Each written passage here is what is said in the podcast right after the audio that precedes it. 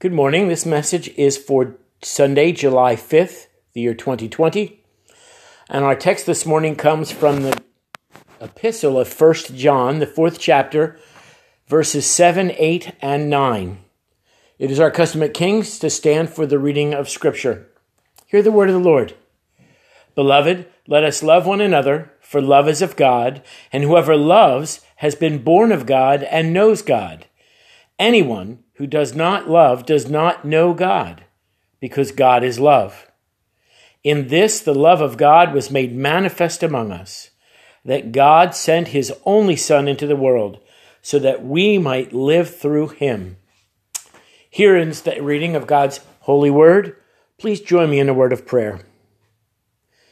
My prayer this morning, Father, is a simple one that you would give me a heart for your word and a word for our hearts. Amen. I'd like to start off with a little bit of a history lesson. We're going to go all the way back to the very beginning of the uh, Jewish nation. There was a man named Abram who lived in Ur of the Chaldees, and he heard voices. Yes, he did. He heard voices. God spoke to him and told him to leave the land of his birth. So he packed up his wife and he packed up his servants and he packed up his sheep and his goats and his camels and his father, and they set out to go to a land that God said he would show them. Now, Egypt at this time was just becoming a world power and with a world power's influence. And we know that Abraham and his son Isaac both spent some time in Egypt as nomadic shepherds. Now, the Egyptians had a term for nomadic peoples, and the word was apiru, which some scholars believe later on became Hebrew. That word in Egyptian again was apiru. And the Hebrews, Abraham, Isaac, Jacob, and his Jacob's 12 sons were all shepherds. And we know that Jacob's beloved son Joseph was sold into slavery by his brothers, taken to Egypt, and was the savior of Abraham's descendants. And Jacob and uh, the other brothers all moved to Egypt, and they were told to tell Pharaoh that they were shepherds. And the Egyptians didn't like shepherds. In fact, the word apiru literally means dirty or dusty. And the Egyptians were fastidious about cleaning. If you remember all the times that Moses confronted Pharaoh, he met him when he was going down to the Nile to bathe. Bathing, cleanliness was a regular activity in the life of the Egyptians. And shepherds don't have a lot of time or inclination to bathe regularly. They smelled bad and they were dirty, hence the term apiru. So Hebrew is not a complimentary term. It literally meant, if you were going to translate it, people of the land or people of the dirt. And the Bible tells us that over the 400 years that Jacob's descendants were in Egypt, they went from being shepherds to being slaves. And in those 400 years, the Hebrews knew oppression they knew discrimination. They, they knew attempted genocide. Pharaoh actually told the midwives to kill all the male children. They were abused by their taskmasters, taskmasters, and they were unwelcomed. Moses, you remember, leads the Apiru, the dirty people, out of Egypt into the wilderness where they travel for 40 years once again cementing in that idea that they were nomadic people. And then they moved to the taking of the promised land. Now, on their way to the promised land, they conquer some wonderful grasslands.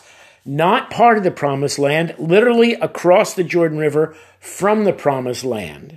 And the tribe of Ephraim and Manasseh ask if they can stay on the other side of the Jordan and not enter into the promised land. And God asked them, Are they planning on leaving the faith? Are they planning on not participating in the conquering of the the Holy Lands, and the tribe of Ephraim and Manasseh agree to lead the Israelites in battle for the entire conquest, and they do. But very important, after the conquest is over, they move back across the Jordan River and literally out of the promised land. This becomes important when, many years later, after the book of Judges, after the reign of King David, after the reign of King Solomon, Solomon's son Rehoboam is so politically inept that he creates a split in God's kingdom of Israel. The ten northern tribes become known as Israel, and the two southern tribes become known as Judah. As you may recall, the northern tribes fall away from the worship of God faster and uh, more actively than those in the south. They have fewer and fewer good kings that lead them into righteousness, and Israel is conquered as a punishment by God by the Assyrians in 722 BC. They are exiled and forced to intermarry, particularly those who live in the city of Samaria, hence the term Samaritans. The Samaritans then become what we would call neither nor. They're not Assyrians and they're not Jews.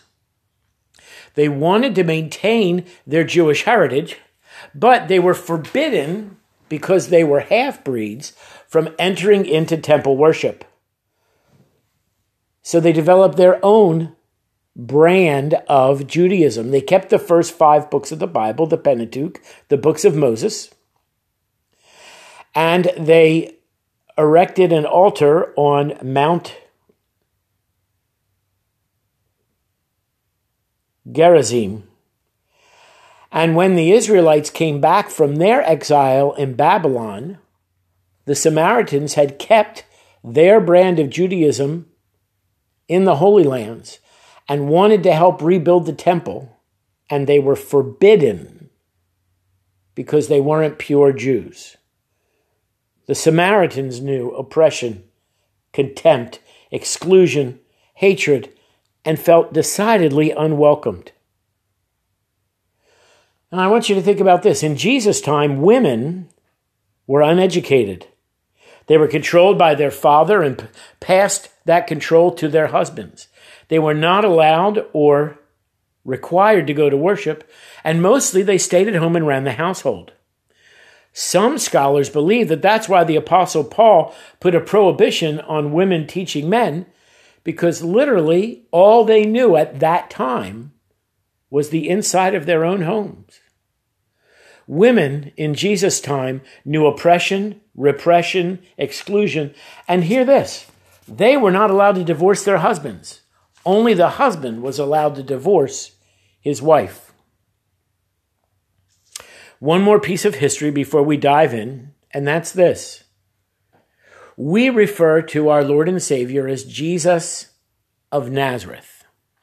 Now, if you read the Bible, you'll find that most sons have their father's name as their surname. Remember, it was Simon Bar Jonah, Bar meaning the son of Jonah. John and his brother James were the sons of Zebedee. But we never hear Jesus referred to as Jesus Bar Joseph. It's always Jesus of Nazareth. It was an insult. If you recall, Joseph and Mary lived in Nazareth before the census when they went to Bethlehem, and Mary became pregnant before they got married. She was betrothed to Joseph, but they were not yet married, and the entire town of Nazareth knew that Mary had become pregnant out of wedlock, that Jesus was, by their standards, an illegitimate child. And think about this who would who would believe the crazy story that Mary carried the child of God? They would roll their eyes and they would talk behind her back. And they would have said, That poor Mary, trying to convince us all that her pregnancy is divine when she just is a fallen woman. It implied, Jesus of Nazareth implied that any man in Nazareth could be Jesus' father. Think about this. When Herod began the slaughter of the innocents after the wise men had left, Jesus, Mary, and Joseph emigrated to Egypt. And they waited there until it was safe to come back. So Jesus spent a part of his formative years in a foreign country. And then they emigrated after Herod passed back to Nazareth. It was a new place with new people, new customs, and perhaps a new language. Jesus might have been that little boy that spoke with an accent. And Jesus, as a Hebrew immigrant to Egypt and then back, understood life as a foreigner, as an illegitimate son, and he knew what it was to be excluded, judged, and oppressed. Now, Jesus knew God's heart that the entire world would be saved. We know that because he told Nicodemus in John 3:16, "For God so loved the world that he gave his only begotten son that whosoever believes on him should not perish but have eternal life." The whole world, he said. And yet, Jesus went out of his way to reach out to the people groups most despised. In fact, the Samaritans had been despised, hated, oppressed, excluded, unwelcomed for 800 years. Jesus demonstrates really three things in his ministry to the Samaritans, particularly in the story of the Samaritan woman. First, he went where he wasn't supposed to go. Remember, Jesus said, I came to seek and save the lost. He went to Samaria. Jews didn't go to Samaria. It was a forbidden place. It was a place out of fellowship with their God. And yet Jesus went to see the people that nobody else wanted to see. Secondly, he initiated a conversation not only with a Samaritan, but with a Samaritan woman. He willingly crossed social lines and barriers to share the Word of God. In fact, in Scripture, the Samaritan woman is the first person to whom Jesus declares his messiahship as the Son of God. Now, think about this. The Samaritan in Jesus' parable of the Good Samaritan is a hero. Unexpectedly. You would think that the priest or the Levite would be the hero, but no, it was the Samaritan. It was a twist. It was a twist beyond all twists. It was unexpected. It was unknown. It was unashamedly Jesus raising up the lowest of the low, the oppressed, the exiled, the excluded, in the answer to who is my neighbor. I believe that if Jesus were ta- telling this parable today, he would change the hero. It might be your Muslim neighbor. It might be an undocumented immigrant. It might be an atheist. It might be an African American. It would definitely be a lost people group who felt excluded, oppressed, discriminated against, shunned, hated, and Jesus would pick them to be the hero. Yesterday was 4th of July, and we celebrate the signing of the Declaration of Independence.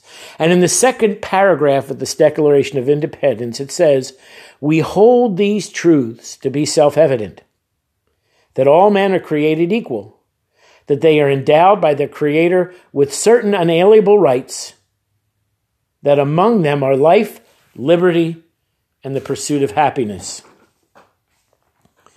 These words are true on paper, but not in reality. What do we need to do, church? We need to love because love is of God, and everyone that loves is born of God.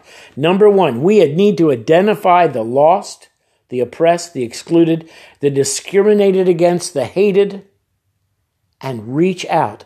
As a church, as individuals, we need to reach out. We need to cross the social lines, just as Jesus did with the Samaritan woman. The second thing we need to do after we identify the lost is reach out and share. Share the love of God. Share resources and influence. If they are lost and oppressed, they need somebody to stand up for them. And we need to stand with them in community. I know that several people in our congregation have participated in Black Lives Me rallies. I participated one in I participated in one in Woodbury. Why? Because the oppressed need to know that we support them, that we have their backs. And number three, what did Jesus do more than anything else? He loved, loved, loved. Jesus' final command to his disciples, hear this, was to go into all the world, and then he told them exactly what that meant to go into Judea, which was home, Samaria, cross that line, cross that boundary, go to the people that nobody else would go to, and then to the ends of the earth. If Jesus had a sign in the first century Palestine, it would have been Samaritan Lives Matter. Amen.